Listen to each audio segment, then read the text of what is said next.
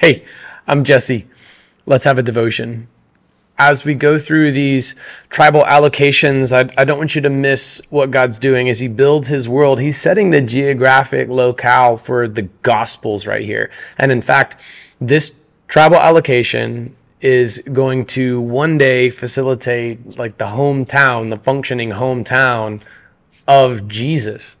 So uh, it's not just a list of cities. I'm telling you, man, there are stories behind every one of these. Here's Joshua chapter 19, beginning in verse 32. Naphtali's inheritance. The sixth lot came out for Naphtali's descendants by their clans.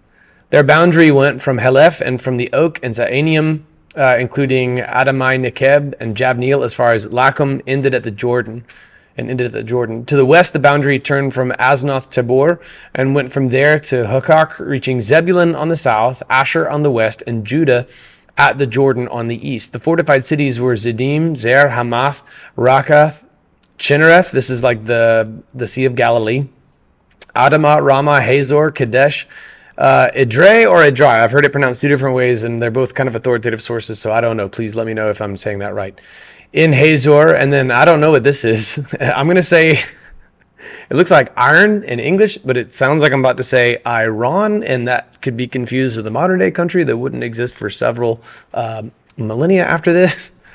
Migdal El, uh, Horem, Beth Anath, and Beth Shemesh, 19 cities with their settlements. This was the inheritance of the tribe of Naphtali's descendants by their clans, the cities with their settlements. So it gives you the borders that look like this on this map that comes from um, my good friends at Lifeway, where I used to work. Thank you guys for your permission to use this map. There's Naphtali right at the top. Okay, the northernmost, uh, uh, the northernmost border in the center. Uh, Asher, the tribe of Asher's land, connects the Mediterranean Sea. The eastern half of uh, the eastern side of, of Team Manasseh con, uh, covers the northeastern border, and then Naphtali is sandwiched between the two. But it's got a really unique setup as well in that it goes to both the northern and southern coasts of the Sea of Galilee. It's called Chinnereth in the text that we just read. So it borders Tyre to the north uh, and Manasseh, Asher, Zebulun, Issachar, and even has like a tiny little bit of contact across the Jordan River, at least from the tribe of Gad. Uh, which which is uh, pretty cool. This was the largest allocation of the remaining seven tribes as they as they get their piece of land. Now let's look at the biblical background here. In Genesis chapter 30, here's where Naphtali himself, the namesake for the tribe, was born. In my wrestlings with God, I have wrestled with my sister and won. She named him Naphtali. It's because Naphtali was actually born from her servant Bilhah. So this was part of the struggle here, like between uh, between Rachel and Leah to bear children. Uh, we've already seen the story.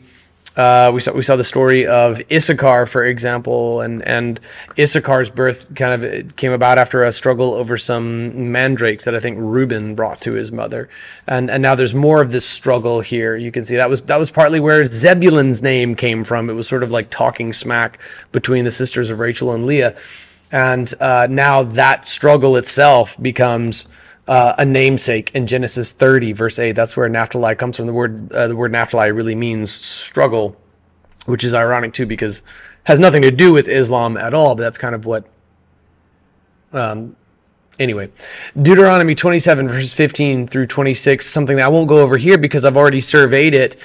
But uh, the tribe of Naphtali stood with the tribe of Asher and four other tribes as these proclamations were made on Mount Ebal, basically just categorizing, cataloging all the permutations of sexual perversion that are forbidden. And this, this covenant of obedience to God is renewed. So Naphtali was, the tribe of Naphtali was party to that uh, in Genesis 49, verse 21, as Jacob is pronouncing blessings over his sons, the actual man, Naphtali himself, he said this Naphtali is a doe set free that bears beautiful fawns. So if you were with us in our, um, in our, in our previous devotions, you've seen how this is, this is a little bit better. This works out a little bit better uh, for Naphtali than, than things worked out for, uh, for Issachar for example, because Issachar's blessing wasn't really much of a blessing at all. Deuteronomy 33, verse 23, he said about Naphtali, Naphtali, enjoying approval, full of the Lord's blessing, take possession to the west and the south. Judges 133 uh oh, this sounds familiar. The same problem that afflicted the tribe of Asher, the same problem that afflicted uh, members of the tribe of, was it Simeon, and, and just numerous other parts of the promised land. They didn't finish the job. They didn't complete the, the conquest absolutely. Naphtali did not drive out the residents of Beth Shemesh or the residents of Beth Anath. They lived among the Canaanites who were living in the land, but the residents of Beth Shemesh and Beth Anath served as their forced labor. We've talked about this back in chapter 16. God never prescribed this.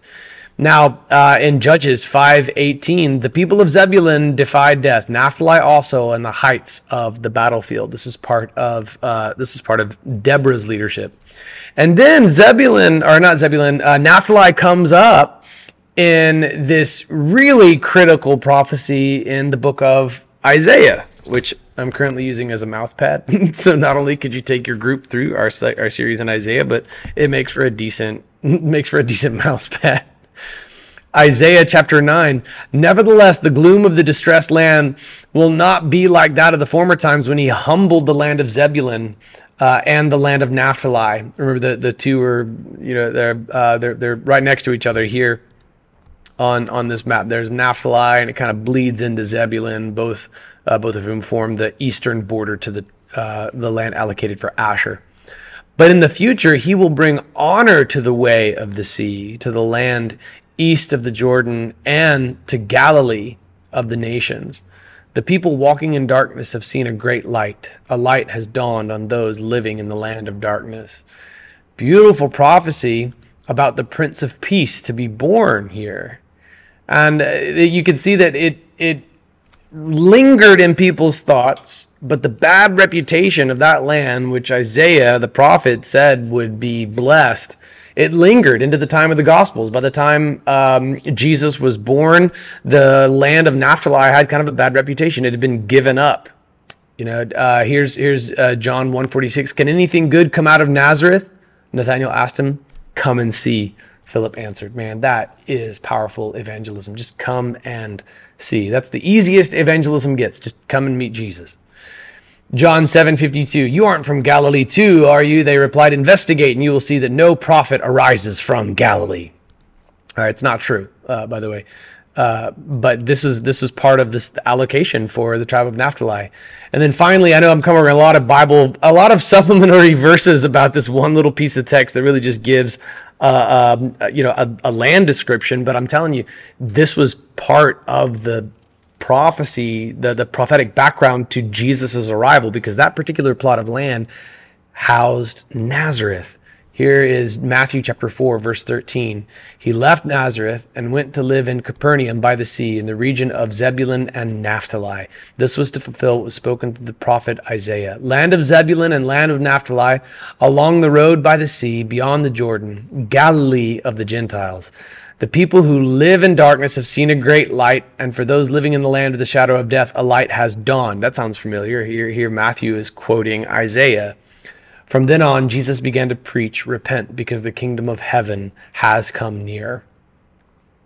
So here it is the, uh, the geographic setting for the gospel preaching. All of this land allocation, it, it set the backdrop for Jesus to show up one day in defiance of everybody's expectations and to begin this critical preaching ministry that uh, saves souls repent because the kingdom of heaven has come near. Uh, it, this land allocation for Naphtali set the stage for the Prince of Peace to be born. So uh, Naphtali just like Asher, just like Zebulun, just like Simeon, just like Judah, just like every other tribal allocation, you know, you didn't do everything perfect, but like, wow, the God whom we serve, he is perfect. And you, you didn't do everything quite right. You didn't fully eradicate all of uh, all of the enemy's presence that you were called to but despite it all god is able and god did exactly what he intended to do. Is, aren't you grateful that's true of you and i as well? You have no idea naphtali just what a tremendous thing god's going to do through you in this land that he's given you. And you modern day new testament believer you have no idea what god could do through you. It's beyond anything you could ever ask or imagine. It is limited only by the will of god and the will of god is the greatest thing in the universe.